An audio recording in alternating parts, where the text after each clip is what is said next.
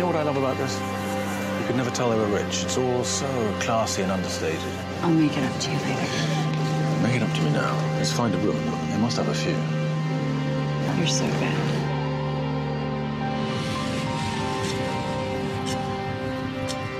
It is what rich, entitled people do when threatened. They conceal the ugly truths to protect themselves. The community is in shock tonight over the gruesome discovery of a fourth grade mother found bludgeoned to death. Hello and welcome back to Still Watching The Undoing. I'm Vanity Fair senior writer Joanna Robinson. And I'm Vanity Fair chief critic Richard Lawson. If you are just joining us on this podcast, what we like to do every week, Richard and I, is pick a show that we're watching closely, obsessively, and break down the latest episode. We are currently on episode four of The Undoing, uh, which is called, I believe, See No Evil. Um, so that is what we will be discussing today. We will not be discussing any further episodes because uh, Richard hasn't seen them. I've only seen one more after this, so we're getting close to my uh, my me being equally uh, as in the dark as you are, As- Richard. As undone. Oh, as equally. They say the undone. title of the show in this episode, sort of. I will be wandering the streets of New York in various velvet coats, just looking um, undone. You can always email us, stillwatchingpod at gmail.com. I sort of implored folks to email us last week and we were richly rewarded for that. So, um, I want to say that I'm gonna I'm gonna see if I can get away with this playing this through my microphone, and if I can't, um, I'm just gonna send Dave this clip so that he can insert it for us. But um, uh, our listener Catherine made actually like a video um about something that happened in last week's episode that she thought was really funny. So this is about episode three. I'm gonna play this for you. Um, I don't know if it's gonna come through as a uh, as an audio element. Here we go. I never underestimate the state's ability to fuck things up. I can win almost any case, Grace. What I cannot do is wave a wand and make everything better. That, of course, is the voice of the great Noma Dumezweni, who plays uh, Haley, the lawyer. She also, as we discussed last week, played Hermione uh, in the Harry Potter uh, play The Cursed Child, which is in London and also on Broadway.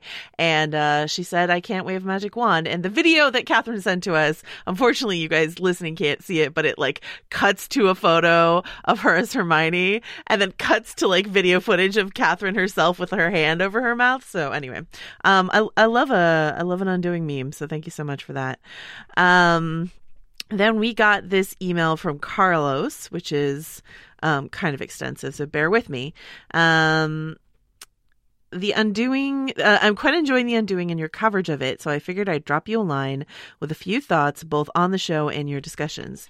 Here are a few points that really caught my attention in the show, but I don't think you guys mentioned. Unreliable narrators. In the third podcast episode, you mentioned how Grace might be an unreliable narrator. I think that'll totally turn out to be the case. The question is whether she's just unaware of it, some psychological denial, or just um uh, or just really good at lying, as in maybe because Kidman's so good at acting for us, Grace is selling it just as well to Detective Mendoza, if that makes any sense.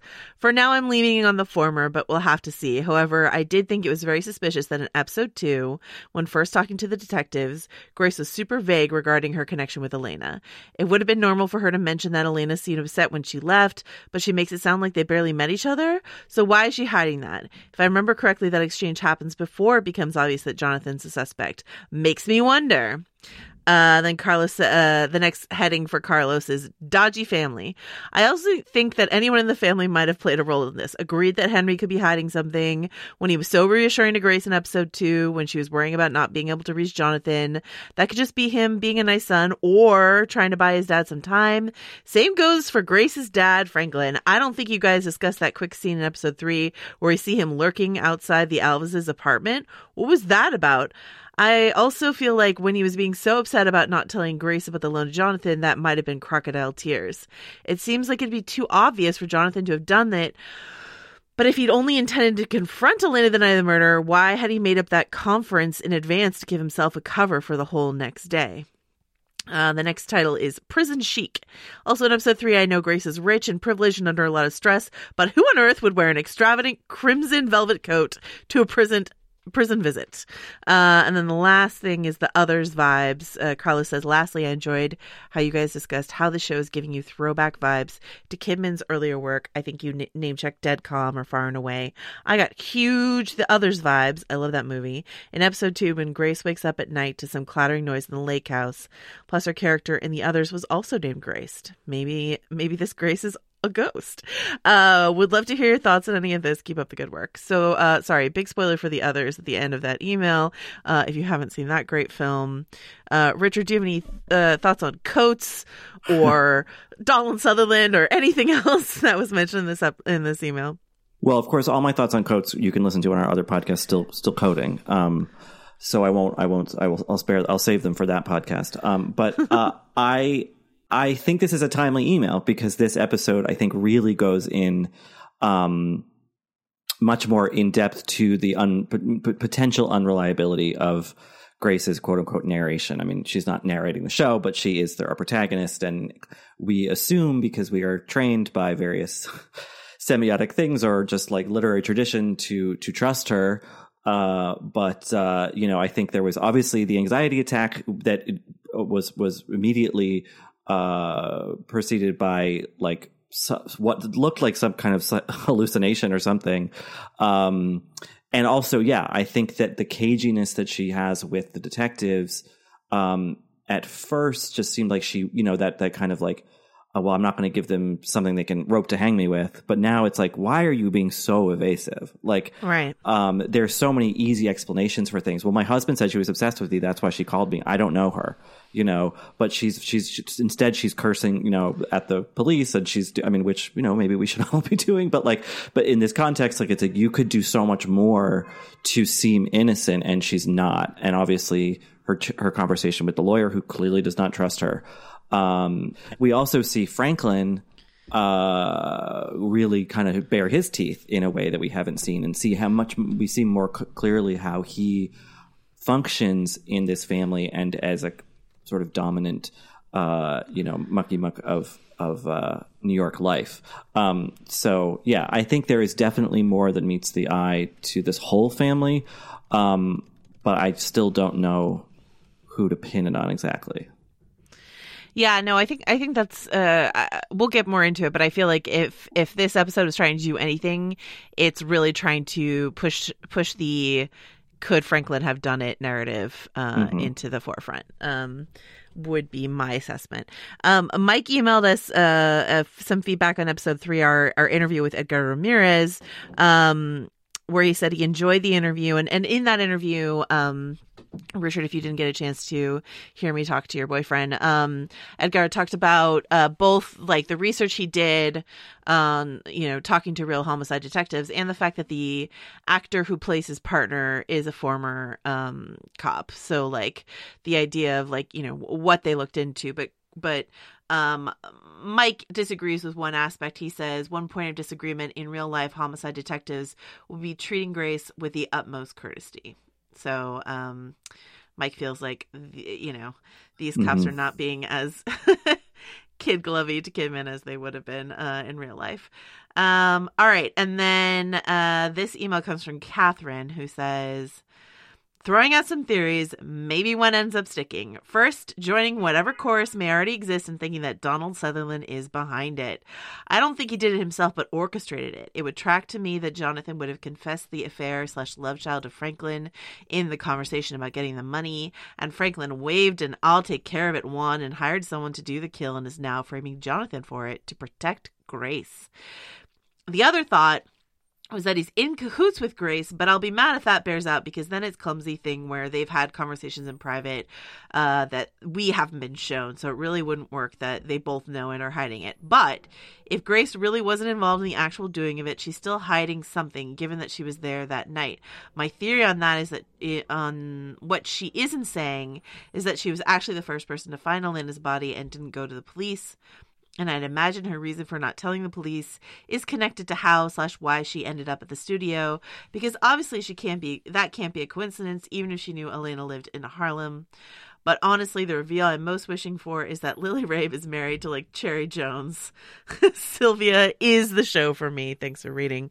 Um, and then Catherine says, sorry, uh, one more. Sylvia casually mentioning in episode two that Jonathan came to her for legal advice plus loaded ga- glances in the courtroom equals they slept together, or it's like Dr. Foster, where way more people knew about Elena than Grace realized. So, um, and if you guys have seen Dr. Foster, I definitely have.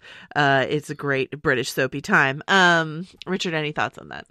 Well, yeah, I mean, I think I'm glad that they brought up Sylvia because she has an interesting scene in this episode where she and Franklin interact, and there seems to be an affection passing between them. Maybe it's just because uh, Sylvia is such good friends with Grace, but it had me thinking, coupled with this anxiety attack or whatever it actually was, um, that maybe this entire family and friend unit has is all protecting Grace from herself, from the police. Maybe they all know that she went into some sort of fugue state and did something, and are all working in concert to protect her.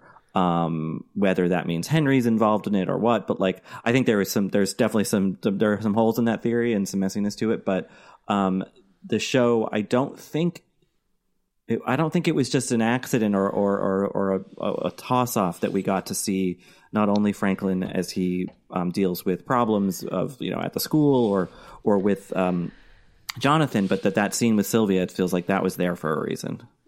Yeah, I asked Lily Rabe about that when I talked to her. I don't think it made it into the final interview that went on air because of the timing of it, but I thought that exchange was so interesting. Her like have fun to him, and it just uh, you know she she's just sort of like they're similar people, Franklin and Sylvia, that they like once again they they like disrupting the circles of power. This is something that Lily Rabe talked about a lot about sylvia and like how she and grace are kind of in this world but outside this world. And sylvia like you know sylvia a, childhood friend of grace's has known franklin her whole life and gets a kick out of uh watching him swing his power around and and maybe she enjoys doing the same thing so. Which you know and i think that that might speak to if it really is just kind of illustrative of like sylvia's place in this uh, ecosystem um, that might speak to like a, a, less about the who done it and more to like the themes of this show.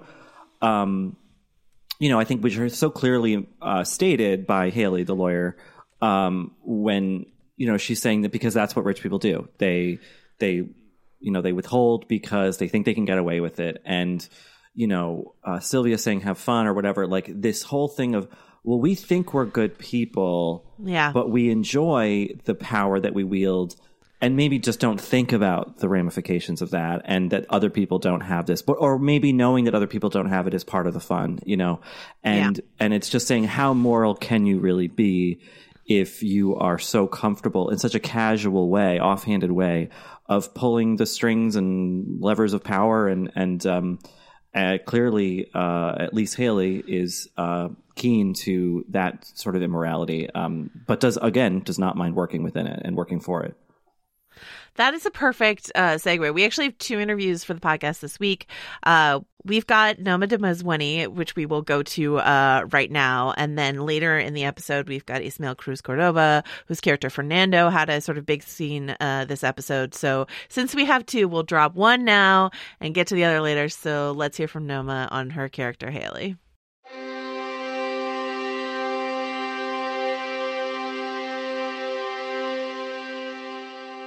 Um, I wanted to say before we got into this show how much I just adored your work on normal people. I just wept through that whole episode and I just thought you were incredible. So I just Oh, I really appreciate that, John. And I, I will absolutely give kudos to the amazing Hattie, uh, Hettie Macdonald, the director, because she was just sublime and therefore working with a great, the young and great Paul Mescal we just it was just lovely. It was a lovely. It's very easy to listen to people when they're doing great work.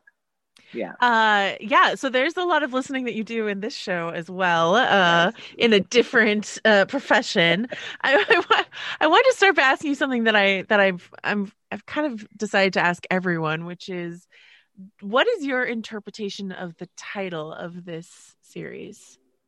The Undoing. The Undoing. What's undone? My well I think it's my interpretation of that title is we do what we do, but that can become a habit. And then for it to be undone, undoes you. And therefore, you have to look at the world in a different way. Mhm. The undoing of people's shapes, forms, environments, structures, emotionally and physically, um, culturally. And that's really what we're all going through at the moment as well the undoing.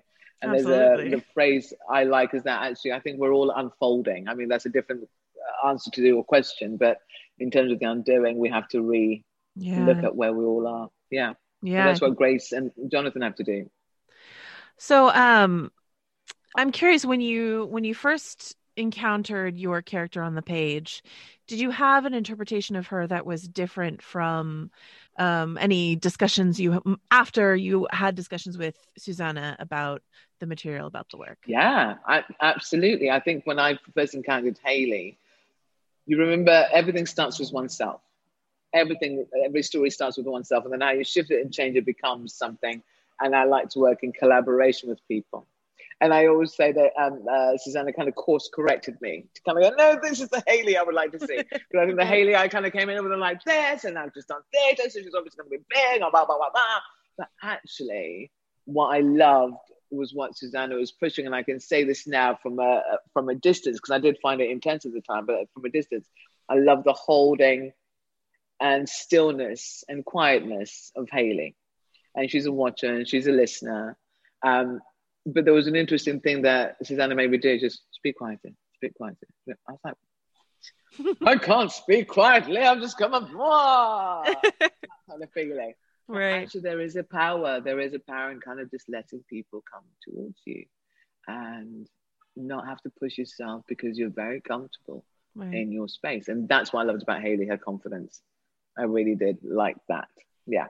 So that's uh, that was learning that alongside Suzanne again. Yeah, let's push that more that way. So just to get her stiller.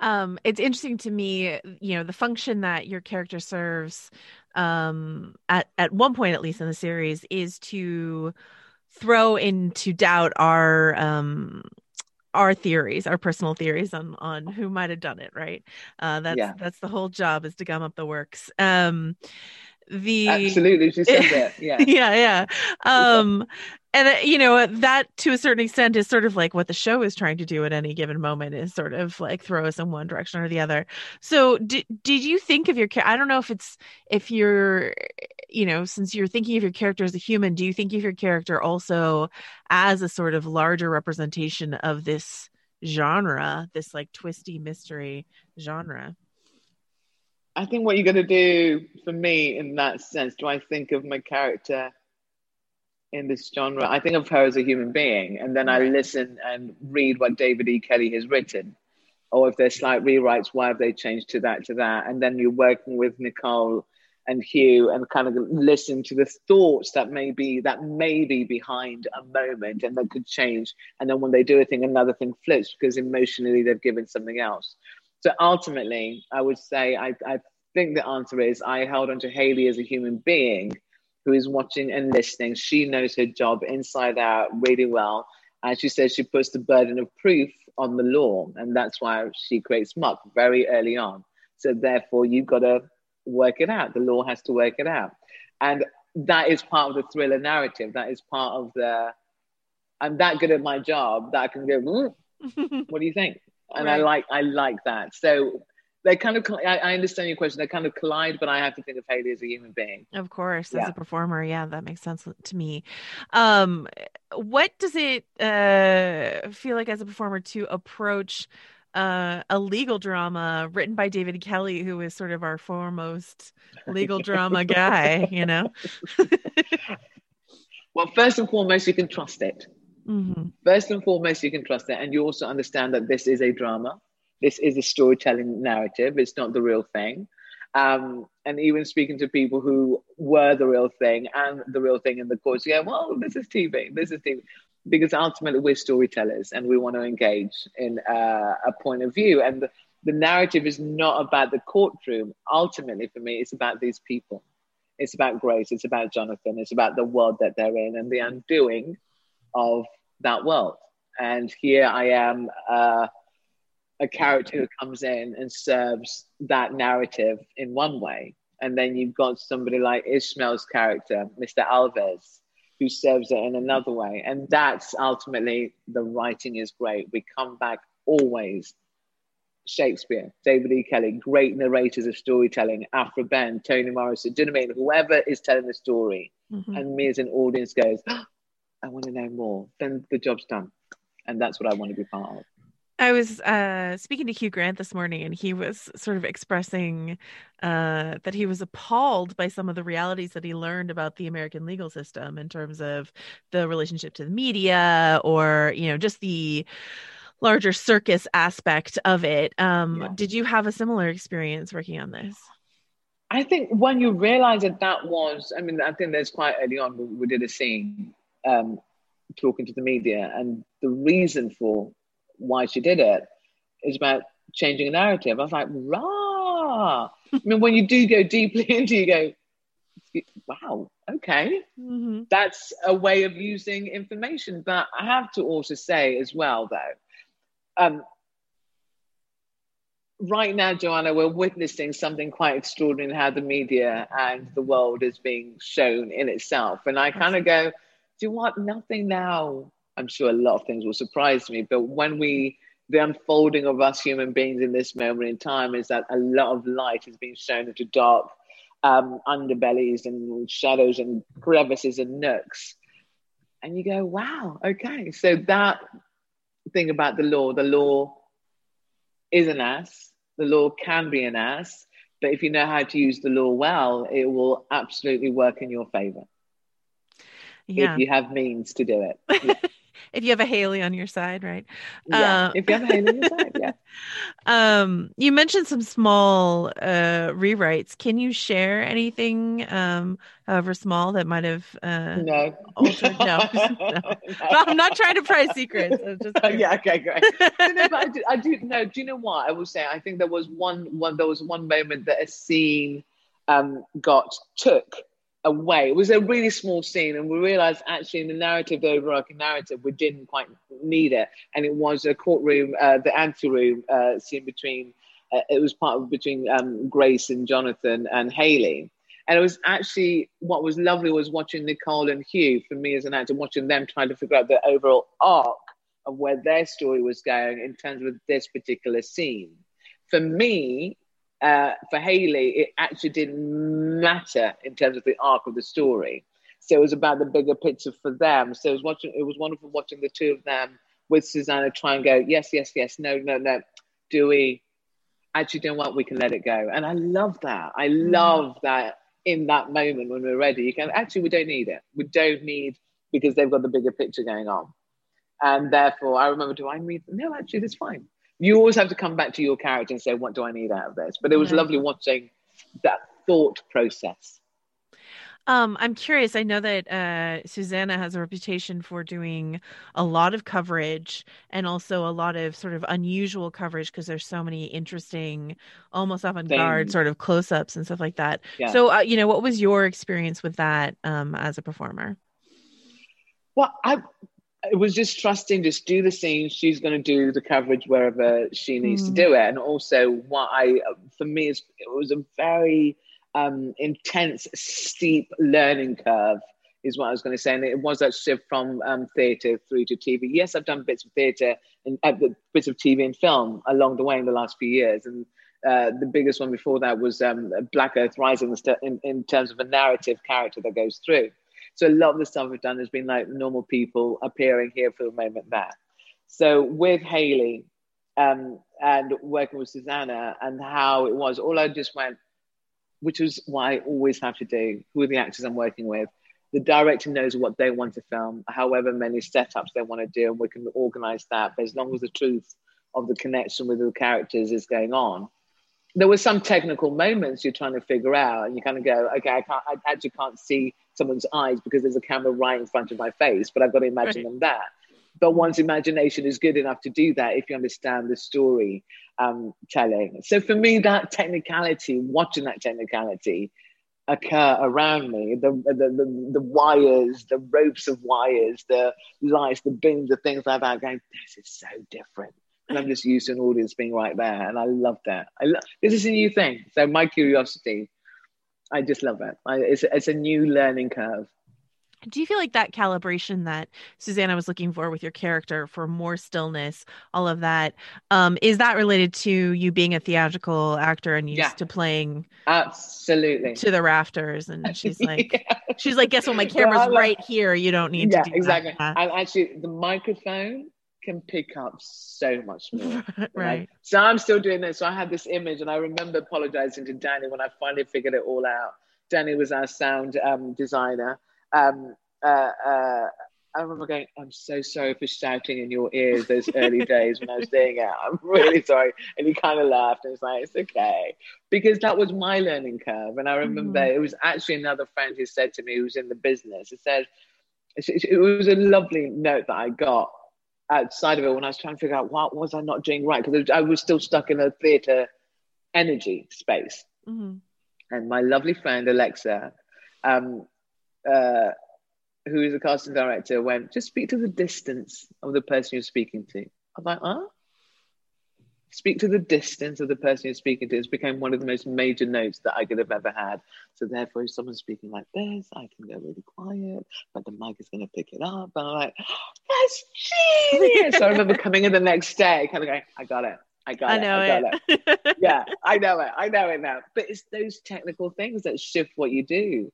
Um, and therefore, with Susanna wanting me to get stiller and quieter in a sense, the technical stuff is doing all the work. I don't need to hit the back of the room. right. So that was my steep learning curve amongst many. Yeah. Something I think that's very interesting uh, in in your section, particularly of of the season, is this sort of background uh, percolation in in the news footage of this question of privilege and then specifically white privilege around the client. Um, and I think it's interesting that you and Edgar and Ishmael are these non-white actors sort of circling this very insulated white rich world and i was wondering Mhm. you know what thoughts you had on on what the show is trying to do with that uh, contrast I think, right. So, what we've got to acknowledge is I finished filming in June of last year. I think they had a few more weeks. They finished in July. Uh, the whole thing finished in July. Um, what we're doing at that time is going, let's have, I, I don't know what the casting process was and the choices of the casting process. What I do know is that I got the part of Haley Fitzgerald. Now, just that name, Haley Fitzgerald. There's so many different types of actors you could have playing that name. I happen to be the one who got the part, and this is how I look. Post George Floyd, and everything for me is before and after. Excuse me. At the beginning of May, we were due to show um, the undoing at that point um, before uh, the George Floyd moment happened. But because of COVID and the pandemic, blah, blah, blah, we're now doing it here. And here we all are because it's finally arriving. And I'm very excited by that. But our awareness, Joanna, your awareness has shifted. The question would have been absolutely different in January. And I know that my answer would have been totally and utterly different in January because I don't believe we can unsee what we have seen. So therefore, now you are aware, and I mean this with love and respect, that oh mm. look at that actor and look at that actor and look at that actor. Whereas I've not necessarily been clocking them before this moment, but they just happen to be actors of color there. But there is it, we're now in a space of layering that I'm really excited about because you as the individual, you as a human are going, oh yeah, that's that's interesting because that's about class, that's about money, Mhm. and you kind of go because also for me with Haley, I know that that route is she is of the world, but she's not. So she she knows the world, but she's not of it that she works in. That's in a that's a very expensive law firm. Mm. That's a very expensive law firm. And even going, how did she get there? And I go back to that character, her confidence, her sense of self, her sense of play, her sense of control. The scene that she has with um, uh, Jonathan to try and figure out what and where and how he is and where she can put him in her scheme. because she is brilliant at what she does. She has a confidence that I don't have, and I, I find that fascinating. But you can't help but look at it through the filter of me playing her. Do you know what I mean? It's the same. It's almost like I think the thing with with what happened, uh, Hermione getting that part and how that changed a narrative. Mm-hmm. But now the narrative is different again hmm because we're all so much more aware because the world has done an extraordinary thing. The world, universe has done an extraordinary thing to all as humans if we're willing to learn the lesson. I get very romantic about that, Joanna. no, I, I really appreciate that answer a lot. Um, Thank you. my my last question for you is: um, Did you receive the entire script, um, the whole thing when you? All in one go. Okay, so you knew. No, no, no, I didn't. No? no, no, No. no, no. I had a sense, so it was coming. I think like the first few, and then let's put it by the time I was filming, I knew what their overreaching arc was going to be. But even I was like, "Where is it coming? What's next? Oh yeah, these ones are coming through. These ones are coming through." They had the arc there, but then stuff did change as we were doing it, and you go, "I love that. I love that because it's not linear, so it keeps us." Uh, oh, okay, brilliant. Because you kind of get, and then my question is, what happens in the cutting room and the edit room? What does Susanna see? And how does that change her storytelling as well? Mhm. Because it's never done until it's done. And I'm fascinated by this medium. Yeah. Yeah, it's just interesting to me because um, I I heard that the extras in the courtroom were asked sort of every day who they thought had done it, and they had a different answer every day. So I was wondering if your theories had changed or anything. So Do you know that was interesting? No, that, from, from my point of view, no, but it was wonderful and glorious watching that. And that was Richard, our first AD, who would kind of kind of get the audience, the the court warmed up, and it was fascinating how it changed. It was fascinating, and when you have someone like Donald Sutherland in the room as well, who's Mhm. being joyous and clowny, and then very serious when we're doing the actual scenes. That I think I think the courtroom appreciated the involvement Absolutely, which you should be able to. We're all making the show together. Everyone in that room, we're all making that show together. That was Ah. joyous. Yeah. I have to admit, I'm always suspicious of Donald Sutherland whenever he shows up anywhere. So I've got my eye on him for sure. well, thank you so much Love for the that. chat. I really appreciate it. Thank I you really so appreciate that, Joanna. Thank you Yeah. so much. Take Yeah. it, my lovely. You Brilliant. too. Bye. Okay.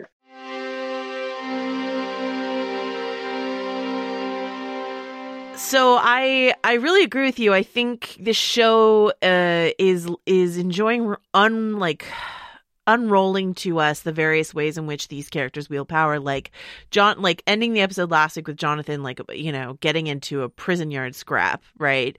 Um and then in this episode haley does a really good job of just sort of analyzing what his charm is. You know she's just really you know sussing him up reading him and and understanding how she can weaponize the charm the same same way that he has weaponized it his entire life uh, in order to help them win the case in the media, uh, which I think is a really interesting aspect of modern justice, uh, the way in which the media can be a tool to you know help even the guiltiest of parties.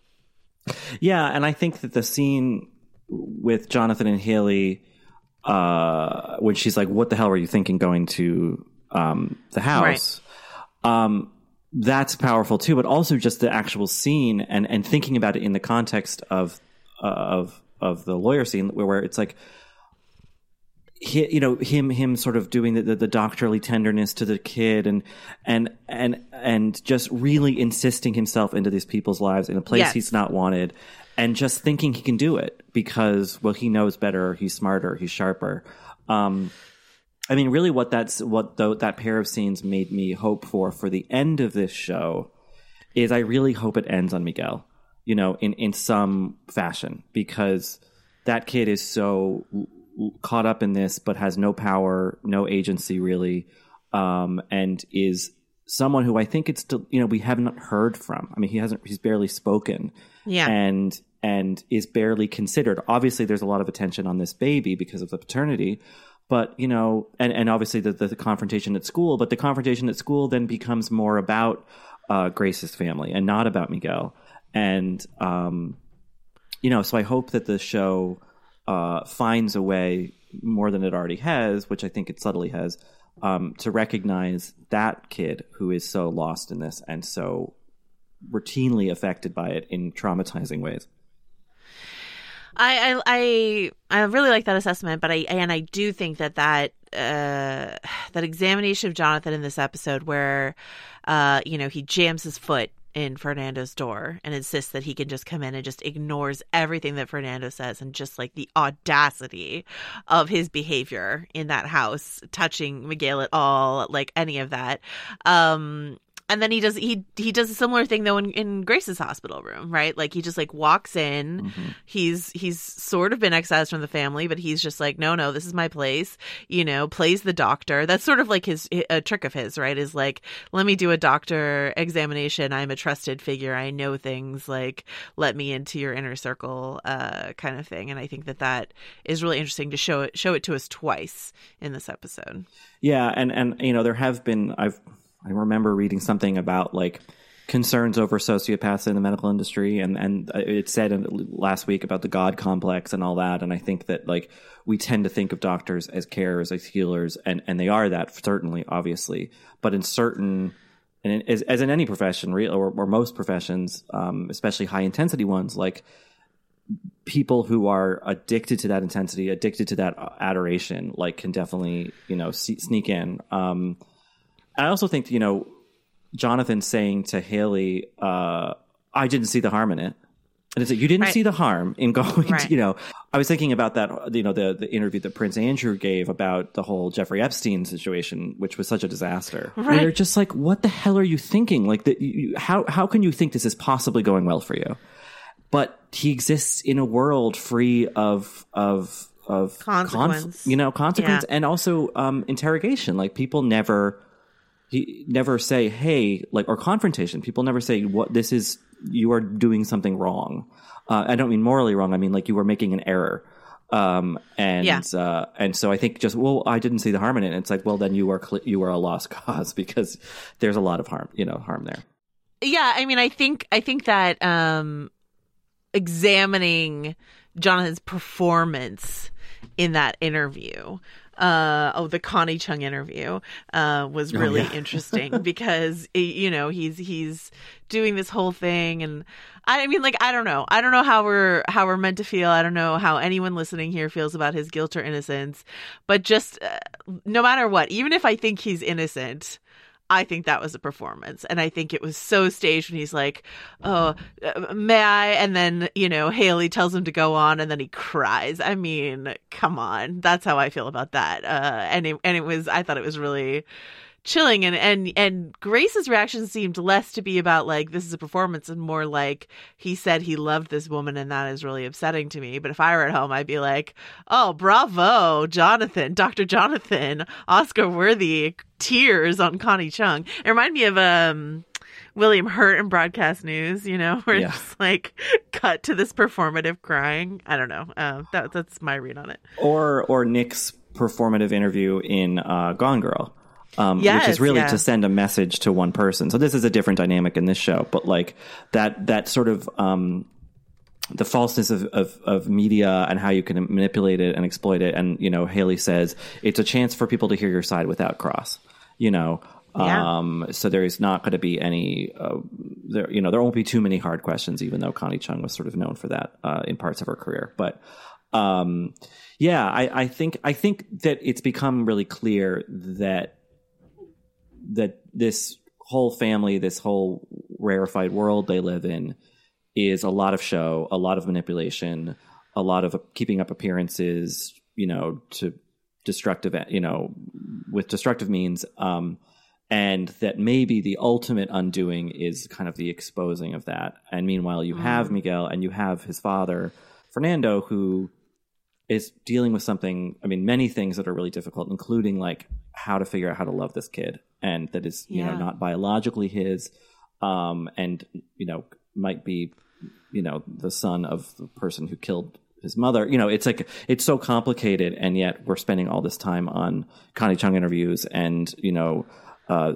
fancy private school uh spats and and um and i, I think that is deliberate on the show's part Absolutely, absolutely. And I think what's interesting, um, Susanna Bier said this really interesting thing about how she thought that Hugh Grant had this like sadness uh or or dark i don't want to misquote her uh because i think uh, she and i like it took a little time for me to really understand what she was saying uh thematically but like um that she feels like hugh grant as an actor as a performer has sort of like weaponized this core maybe it's like a hangdog sort of thing and that it has worked through like through his sort of foppish mumbling rom-com intro to our lives through some of like you know his his more recent performances which have maybe been uh you know and then he went through like the cad phase after he was in bridget jones and then like now it's sort of like hugh grant could do whatever. Because i remember in the 90s there was a sense that hugh grant could only do like my hair is falling over my forehead. I'm stammering. I'm so charming sort of thing. And then he did bridget jones that kind of like blew that image up a bit and then I think in later years we discussed some of his more recent performances on this podcast already that like, you know, I kind of feel like Hugh Grant there's just so much he can do. Um and so she was talking about this sort of like weaponized sadness though that runs through all of it and I thought that that was I had never really considered that uh for him and uh because we talked about weaponized charm for him this idea of weaponized sadness and that you know and that's something that he is doing in this like as jonathan i feel like if you watch hugh grant's like forehead eyebrow acting like oh jonathan is just forever like got this like wounded puppy dog eyebrow thing going on. He's just always like why why would you attack me? I'm innocent. I'm the victim. I'm like uh, it's me you know like all Mhm. or, or like even even when i'm admitting to having cheated on my wife. It's just sort of this like um i know i'm awful. I'm a dirtbag. I know but i'm not a murderer. Like all this sort of stuff. Like i just think it's it's fascin- a fascinating performance. And watching people who know that tactic uh, sort of throw it back in his face. I mean, you know, the scene where where Franklin goes to see him in prison and and and and Jonathan turns on the whole like I'm going to make this right, that kind of noble, you know, Yeah. like proper gentleman gentleman kind of thing. And, and Franklin's like, I don't need, I don't know, I don't want that. You know, because he knows it. He's he's attuned to this, and then he, you know, later is like, I I I saw myself in him, Yeah. and that's why we had this conflict. Um, yeah, I mean, it's it it. I think the show is has really developed some really interesting psychological portraits. I wish I wish that we got more of Elena. I mean, I think we're getting it as she's kind of become this virtual character. Um, you know, and the Simone. thing with the, yeah, yeah, well, yeah. I meant like in the in the like the playwriting sense of I you know. know, um, but um, yes, she's Sim Sim Sim one or whatever. Um, but um, but you know the thing with the portrait of Grace, like that's Yeah. if if if that story is such that like it you know that she was obsessed with her and painted this portrait of her after what would have you know I guess have been close observation from a distance, um, that's creepy and like that character is allowed to be creepy uh you know because she is uh you know one of the few uh people of color in in this cast of characters and uh certainly lower on the soci- socioeconomic uh you know ladder. Like that doesn't mean that she needs to be some saint who is just on you know kind of done in by these terrible rich people. Right. she can be complicated too but i think the important thing is we realize well maybe that was really creepy. Maybe there was obsessive behavior all the phone calls the portrait painting. But what did the other side particularly in in what we're imagining now uh, jonathan do to exploit that or to stoke it or um, to otherwise you know uh, do as much harm if not more It reminds me of another property we talked about over on Little Gold Men, which is Rebecca, right? This idea of like becoming obsessed with the other woman, like in a way of like, like is it a sexual obsession? You know, like Grace has this, uh, you know, uh, imagined interlude where Elena kisses her in the locker room. You know what I mean? Is it like a sexual obsession? Is it insecurity? You know what? You know what is this? Like, and I, you know, I can imagine if you're in a relationship with someone and they have a wife like you know you're interested in who that woman is um to what degree are you interested? How does that manifest? Um you know and this is sort of the you know john as fernando sort of righteously points out like is jonathan tactic to paint elena as like a as unhinged in some way? And like what what you know bullshit fernando considers that to be. Um but that is sort of the case that jonathan's making here.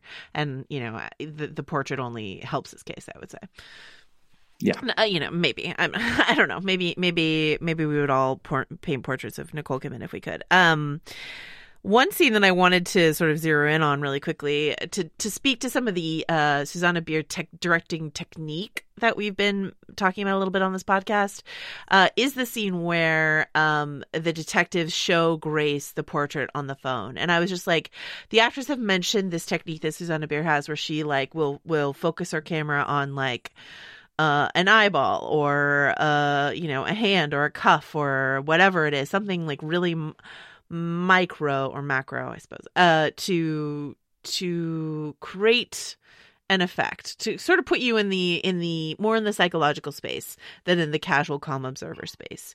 And so the reveal of the portrait like detective mendoza's hand comes out with the phone in it in like slow mo, you know, and you're just you just see the hand and the phone, and then you see Grace's eyes, um, just her eyes, and then you know you see, like and it's just so like it's so artistic and almost impressionistic, which is so interesting for like uh the the plot that we're seeing here. And I mean like uh, you know, I would say that Big Little Lies is spe- specifically in season 1, Jean-Marc Vallée like uh, did a lot of this sort of impressionistic um camera work as well to put you in sort of a headspace dream space. But um I'm just wondering if any of that stuff is uh, is like sticking out to you Richard or if it's just sort of like part of the scenery for you. No, I think there's. I think the show definitely has taken. You know, the first episode with its kind of stately classical music and and and I think the the filmmaking was so uh, crisp and and formal, um, and it's really gotten more and more artsy, I guess, for lack of a more interesting word. Um, but like, and and and like you're talking about these kind of you know. Um, I guess insert shots and and and and like close ups and, and all those things and and this this swirl of the anxiety attack. And um, I think it's clear that the show is trying to illustrate that the psychological landscape as we understood it in the first episode is actually not what's going on. Um, and I think it's doing that yeah in interesting um, technical ways. You know the the, the really tight close up on um, Franklin's face as he's telling the headmaster like you haven't seen I forget the word trouble or or or something you know right. um, in that really sinister way like I, I think in, in, in some ways the, the the camera is really plunging now into people's heads um, and uh, I think that um, yeah would further support our idea about the unreliable narrators and unreliable protagonists and yeah you know um, so yeah, I think it's gotten really kind of stylishly, stylistically interesting. Um, in addition to the the the murder mystery. I do want to talk about Franklin's. Um, I mean, I suppose we can say cocksucker on this podcast. Yeah. Uh, well, he says it like very Canadian, you know, it's, yeah, like cokesucker or whatever he says. I, yeah. I definitely wrote down Canadian accent in my notes there, but um, uh, first I want to mention there is one more um uh close up shot that I just want to mention, which is right before Grace faints. We just get a shot of the ends of uh Nicole's hair of, of that beautiful like red curly wig, like just the ends of her hair blowing in the like New York morning breeze. And it's just it's beautiful. I, I think it's it's this is a really gorgeous show. Uh but yeah, let's talk about the uh the Coke Soaker, uh however it is that Donald Sutherland Canadianly pronounced it monologue. This reminded me of like I don't know, watching uh, Brian Cox go off in Succession, or maybe even uh, the late great Dame Diana Rigg going off on Game of Thrones. You love a like elder statesman uh, dressing down scene. Um, what do you let's let's just talk a little bit more about Franklin in in this episode and and what we learn about him. Well, we learned what we I think painfully have to keep relearning over and over again, which is that like so many times people who are that wealthy didn't get there by being nice or moral or uh, anything but sinister, frankly. And uh, you know, to go from doting father and grandfather who's just more, you know, like, oh, come stay with me and my maid will make you food. And there, there, there seems to, and I gave him money and he cries in that scene last week, you know. Um, and I don't think that's all performance exactly, but clearly uh, there is a much steelier uh, and uh, you know almost cruel side. You know, I don't know that the headmaster was handling it right. I don't think we're supposed to think that like that Franklin's just coming in there and and and just dressing down someone who doesn't deserve it exactly. But like, I, I do think that when push comes to shove, someone like Franklin doesn't give a shit about a kid like Miguel at all. Like Oh, that no. is just. I mean, that is that. Per, that it's it's the it's the uh, succession thing of um, no no real people or something. Yeah, Or- no real person involved. Yeah. No real person involved. You know. Yeah. Um, and uh, I think you have to have that sort of sociopathic uh, outlook on the world to become a titan of whatever. I don't. Do we know where Franklin's money's from?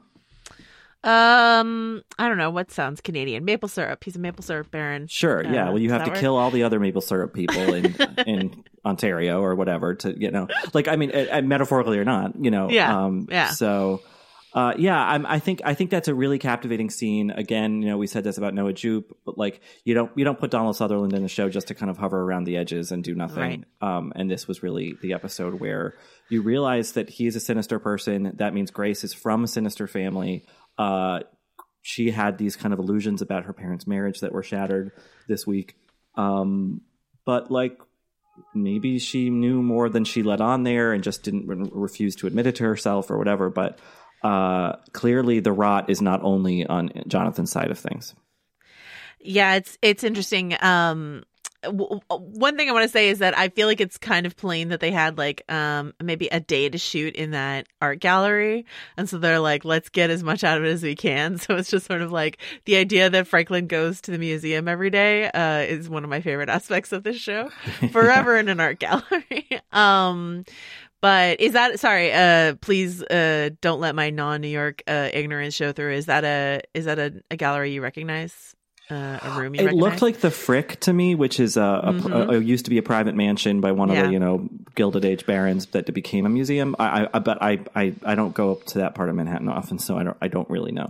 it does seem frickish. I would agree with that.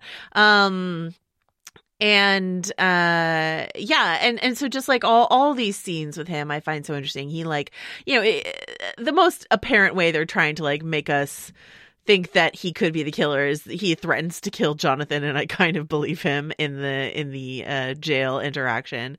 So there's that. But yeah, just this idea this this conversation he has with Grace over another chess game where he talks about how he didn't love her mother and how that was uh, a, a delusion, you know, like a facade and that Grace's whole idea of what a happy marriage or that love looks like was based on a lie.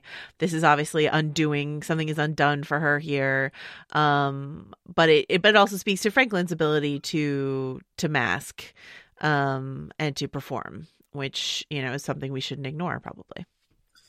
Yeah, you know, and I think that rich men often get described as great men because we have so little uh, cultural uh, Right. ability or willingness to understand people beyond economic success. You know, and uh, he's not a great man. he knows it, but he's also not afraid to not be. You know, he's like he's not afraid to show to people like the headmaster that he isn't. You know. The other thing um, I want to mention is Henry in this episode. We see him just, uh, and throughout the series, we've just seen him a lot on the like fringes of conversations, watching them. We see him watching again in this episode. Um, so I just think that that's worth noting that, like, you know, little pitchers have big ears. Like Henry is forever looking and watching and snooping and absorbing. Um, and that's just something once again, I'm waiting. I'm waiting for the the other Noah Jupe shoe to drop because why else is he here, kind of thing. So um, His violin playing seemed to get better too. and did you? I like that violin scene a lot because you know it's the grandfather kind of assessing the next the, the heir. You know, mhm. um, and then the kid says, "Well, a lot of the other kids want to play the drums or the bass or guitar, but I like the violin. It's different."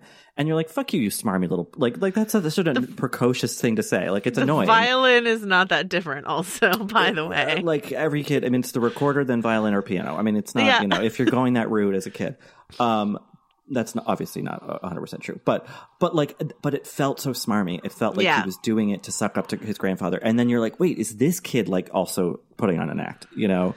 Um, be- He or seemed- is he just yeah. learned how to do that from his dad through and his grandfather through osmosis and doesn't know he's doing it? But like that very like, mm, well, thank you, grandfather. I'm very, you know, I'm so Mm. perfect Mm-hmm. thing is was kind of chilling.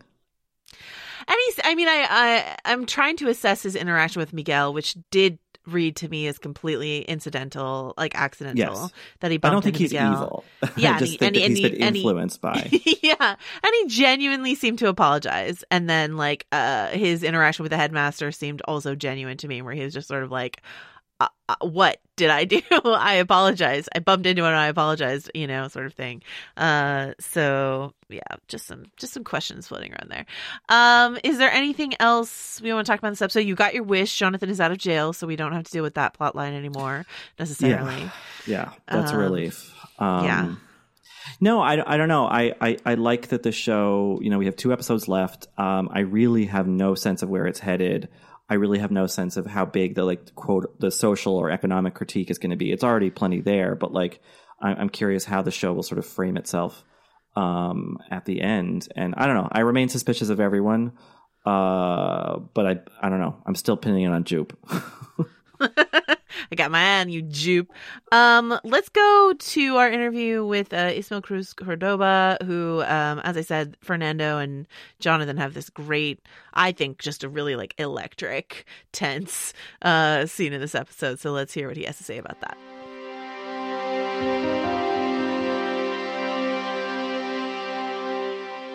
One of my favorite, you know, you've got some great dialogue scenes, but some of my favorite stuff you do is completely silent, sort of brooding, glowering, processing, emoting, all of that. And I was wondering if you could talk to me a little bit about your process or any conversations you had with Susanna about those silent moments for your character.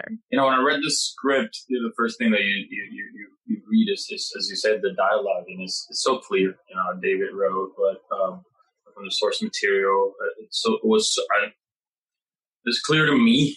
I have to make the distinction as well because you connect with certain characters and others you don't. And you know, Mhm. a lot of them connect through your own personal experience, and I immediately that one definitely did. Um, and then going into the the process with Susanna, you know, she she she's a master, and I think she I could uh, safely say she has an obsession for truth and honesty, uh, and, I, and I'm looking for um, uh, the nuance and the complexity of, of human emotion. So in that in that uh, we're we're not only verbal beings, you know. So I think the way that she set up the space for us, you know, we we had table reads, we had uh, time to build chemistry, and and in that time, she we also she made it very clear that she was the leader, you know, and also that that in a, in a, the most beautiful way. Mm-hmm. So in order that that trust was there. So I think in in in the way that she directed, she allows for a lot of silence as well. You know, she's not rushing. Okay, let's go beat to beat to beat. This is the thing that we have to punch here, punch here, punch there, punch there. Right. You know, uh, we would have rehearsal in the morning as well on top for about an hour, and then the the, the set. It's a, it was a fade in because sometimes I don't know if you've ever been on set and they shout like action, Yeah. it was kind of like that she set everything up. She, I mean, the, the, an incredible group of artists that I think she's worked with before, several of them. So it, it would fade into performance, and she would massage that, conduct that as you went, and she would let that roll. So it really allowed you to start having your body affected by it, to live in the silence, to be in the set, to. I, I personally enjoy very much nonverbal act, um, um, like physical performance, physical based acting. You know, I if if you see other of my stuff, there's a through line in in that. I do love. I I didn't before because an actor. You're like, oh my god, I don't have a lot of lines. You read the Right. script, you're like, and but through through it all, I've learned the presence, the unspoken, the the acting. Acting is what happens in between those lines as well. So I'm I I love that that that's coming across because there's so much like this. You saw there's so much. How do you process all of that No. at the same time? It's unspoken. It's it's nothing to be spoken. Like it, you cannot have any words. Right. Like while you have to go through those emotions while having these children around, while still having to face life. Oh, it's like it was a convulsing feeling, and it, and it truly was. Like I was going through that while I was doing it. So for the for that slow sort of warm up uh, approach, she would just would she just have you move through the space, move through the set, sort of you know do some things before you started the actual action. I, I'm just trying to. I this sounds fascinating to me. I'm just trying to. It was fascinating. I'm, I'm more than happy to share um, because it was, it was amazing. It was beautiful.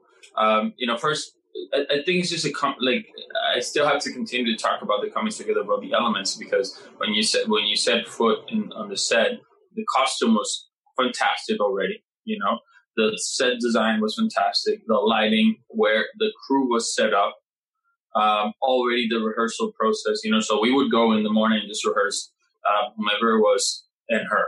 That's it. Nobody else. So you're having an experience of the clean set that mm-hmm. doesn't have the million cameras so that embeds in you. It's a very important thing. I like that. I like personally to go to set and be impacted by the set without all the machinery. Yeah. Because even when you put it later on, you still have the experience and the memory of yeah of it. So she she will do that in the mornings. Like everything stops. It's her and her actors. Um, and she keeps, it's a thing, she keeps massaging it until she finds the truth. She's very against gratuitous sentimentality, you know, yeah. um, which we could definitely, I definitely went into at some point uh, very early on. She came right in and she's like, that's not what we're doing. like, um, but, but, but yeah, the, I, um, but beyond that, she lets you be, you know, she creates a very precise structure, but lets you live within that structure. So I, I I remember sitting on my kitchen, like for, you know, nobody tells you have to be here, you have to be there. Everybody was so respectful of the performance. The actors were incredibly respectful of the performance. I mean, I, um, Nicole, working with Nicole was just a dream come true in so many ways. But just as an actor, uh, the, the, the generosity um, and, and, and as part of this world that you're responding to so yeah, I mean, I wish it could be there. I hope you get a little glimpse of, of, of it while I'm describing it. Was um was your you know um you're not the only actor on the show to talk about Susanna sort of like reining them back a little from their original conception of the character that they wanted to go bigger and she wanted to keep it sort of reined in um was your perception of the character significantly different when you read it versus after hearing what Susanna wanted from you uh, in this performance? I mean, I think the, devast- the devastating um, healing and that, that, he was going through, plus then if it runs after four, um, at the same time that you know there's holding the sweetest, most innocent child, you know, right. you know, and this rage. Well, that that I didn't know I was gonna have a real live baby in that scene. oh, really? like those those elements, those elements, you know, going with them, allowing them to impact you. She would do things, very small things, like you think you're gonna be in a scene where the the door is closed and nobody can hear you. She said, "No, the door's gonna be halfway open." So that completely changes the tone yeah. of everything because you have to go at it at a person um, but you don't want people to hear you. Plus, there's a child. Plus, like, it truly messed me up in the best of ways because yeah. it was it's about it was about depth. You know, there's this in in in just like the writing um, that was so nuanced. We as humans, when you start crying, what's the first thing that you do? You just like, ooh, ooh, ooh, you hide. You know, right. you're not trying. You're not consistently trying to do those things outwardly, you know, position yourself so that everybody sees you crying. It can be a choice, but that's a tactic on its own. See right. me, see me, you know? Mm-hmm. But what we do is like everything goes inside.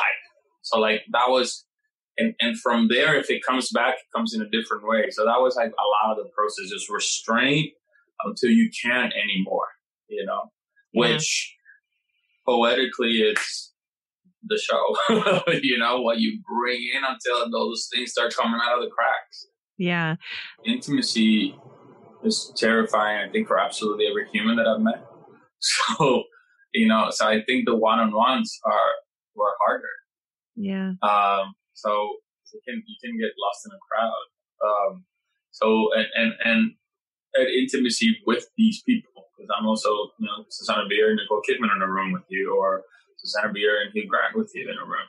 Um, but that said, just going back to you know gushing, the actors they're so committed in, uh, to to the, the the work and so generous. So they gave me everything.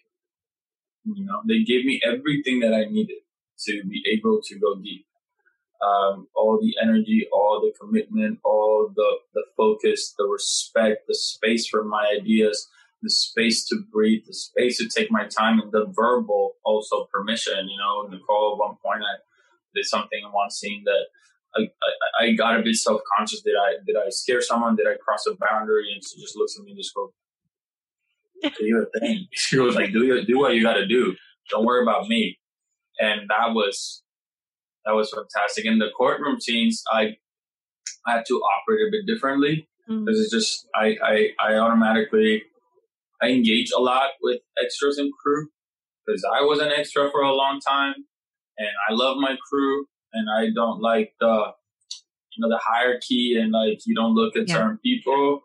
But in that, I end up sometimes wasting a lot of my energy, and I I you can't do that with this role, you know. Yeah. You know, in that scene that you're mentioning, I have I had to stay in a very very protected space. So it was one of the first times in my life that I would just have headphones, one up, you know, in the stand, and and you know, they would kind of give me a signal so I, I could. So I would, when I was in the stand, I, I didn't engage much with anyone. Um, can you share uh, what you listen to in your headphones when you're trying to stay in your space? Because uh, I have to tell you, Hugh Grant's uh, answer to that question was priceless to me. So I'm curious what you listen to, or or is it just a white noise? I was going to say absolutely not. you won't share. no, I, I, you know that I actually have. It's just a, it's just random. Uh, there's this random playlist that I have mm-hmm. of songs that that get me so freaking sad. But you would never think that those like like really. So it's not like a regular sad song. They just they have a moment eh, whether it's it's the voice when it climbs and it you know like I eh, it raises your you know that song yeah those songs it doesn't matter like something they do with their voice or when the cellos come in or when the bass drops there's something that just like opens you up so yeah. I do have a song I'm in there from Cirque du Soleil that, really? that oh my god and I and I don't know what language she's speaking but there's a point where she's like she keeps changing keys and she does something with like her voice that always disarms me. Absolutely every time. And then there's another one from the singer australian uh, um, aboriginal singer christine anu that she sang in the opening of the olympics sydney 2000 nice and and there's a recording of that right there's a recording of like the studio recording but the one that gets me is when she sang it at the opening ceremony. The live. All right. So it's that one, even when you hear the crowd and you hear the announcer present her in the languages, and then she starts that one. it's over for you. Like so, yeah. So I, I I would listen to those. They remind me of very important times of my life. Yeah. That one when I moved to New York actually, and I had nothing, and I was just like like hanging on a dream, and it gives me this it's called My Island Home. You know, so and I come from Puerto Rico, so it just speaks so beautifully of like a guy going from the mountains into the sea. Ah, you see, I start. Oh no, it's beautiful. Um, I wanted to ask you. You mentioned sort of the social disparity um that's at play in this story. And there's also a racial disparity. We've got this like hyper white family at the center and then these non-white characters sort of um, orbiting them. And I'm wondering, you know, what you think the show has to say about the way in which those worlds interact around this story. Yeah, I mean, my experience within New York and life, but New York mainly, is how uh, how harmoniously they, in a certain way, they live in New York. You know, we're mm-hmm. all transit the same streets, take the same subway cars, but how, uh, you know, like strikingly, we, and, and, how stark it is. The the there's no relation. You know, there's no mixing. There's no, you know, the same people get off at the same stop and you're going to the same party, but one's going to be your cater waiter and the other one's the biggest benefactor. You know, so, um, and, and how, you know, the, the displacement of that and how, uh, know, keeps, keeps pushing people out to the outer boroughs and it's like there's no there's there's there's being together but there's no togetherness Mm. you know?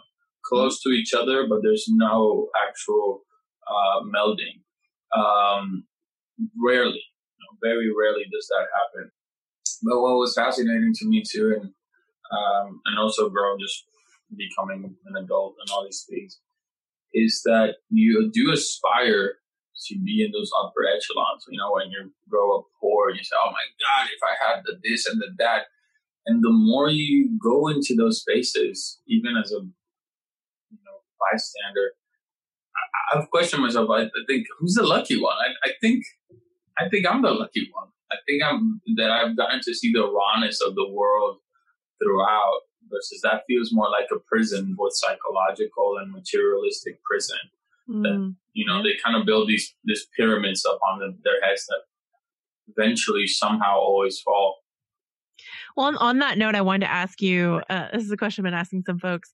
Uh, what do you make of the title of this series, "The Undoing"? Like, what is undone? You talk about like pyramids toppling and stuff like that. Is it is it that? What what is your view on that? If, if you ever had any breakup yeah, that that that thing that that that thing that breaks in you afterwards when you start recontextualizing everything what was what? Yeah. was that real? Was that not real? What moments were real? Was it love? Were we actually in love? Was i getting love back? You know like the recontextualizing of your entire being like mm-hmm. how you how we're actually able to live on narratives live on um, assumptions live on attachments and then all of a sudden that that whole thing comes out and uh, from under you.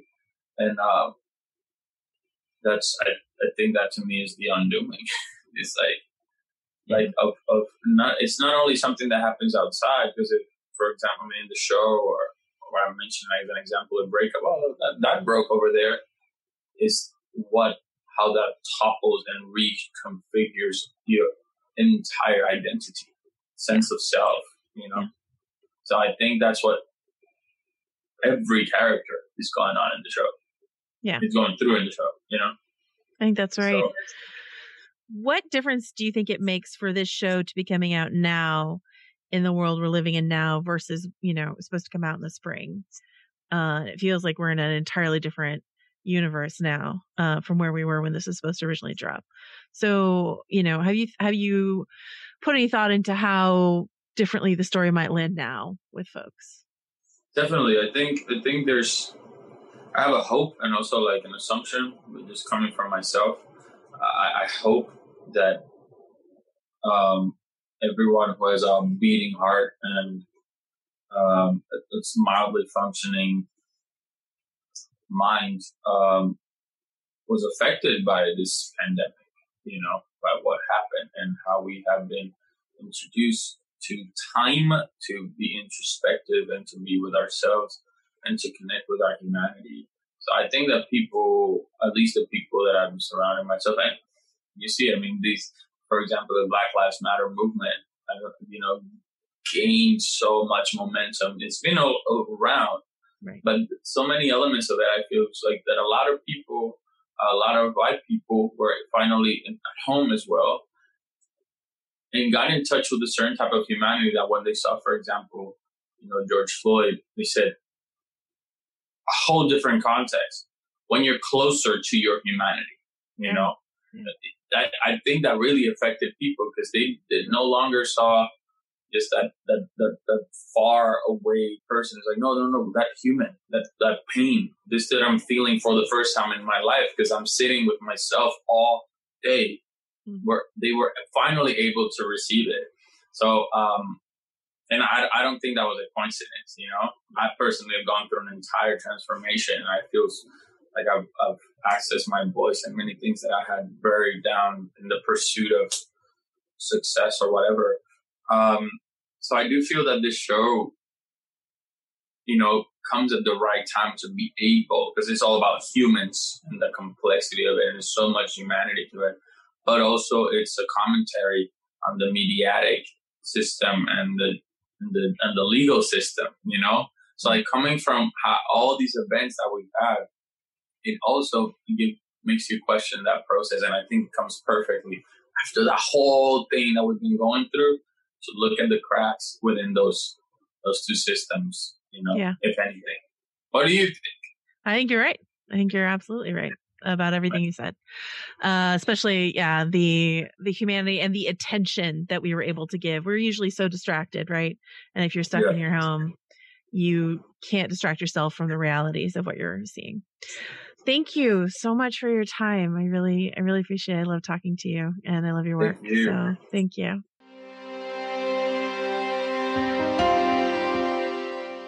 Right. Well, that does it for us this week. I guess I do want to mention one last thing, which is that, you know, we're constantly a lot of the media thing things that we are seeing is like through Henry watching on his tablet or whatever, right?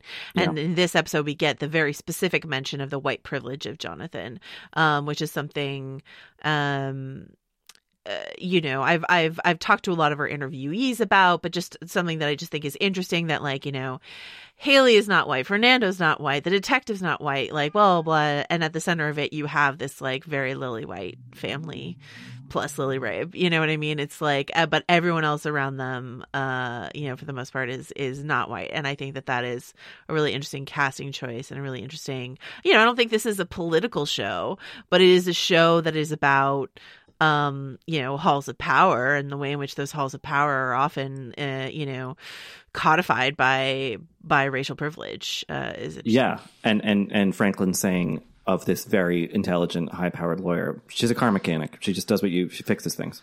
You know, Right. it's such a utilitarian, transactional view of a person. You know, um, and that was yeah, pretty telling.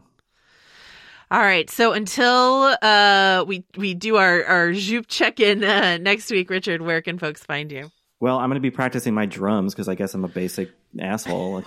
Sorry, Henry. Sheesh.